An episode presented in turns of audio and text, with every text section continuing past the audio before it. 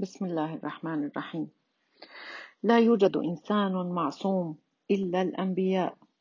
والناس بعد ذلك يتفاوتون في اقتراف الأخطاء. كل حسب عقله وقلبه. نحن بشر ولسنا ملائكة ولا أنبياء.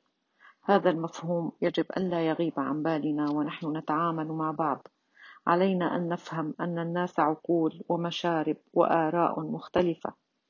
فقد أرى ما لا تراه. وقد ترى ما لا أراه فيجب علي أن أعذرك فيما ترى ويجب عليك أن تعذرني فيما أرى وألا نجلس لبعضنا على الزلة والخطأ كأننا أولياء رقاب الناس.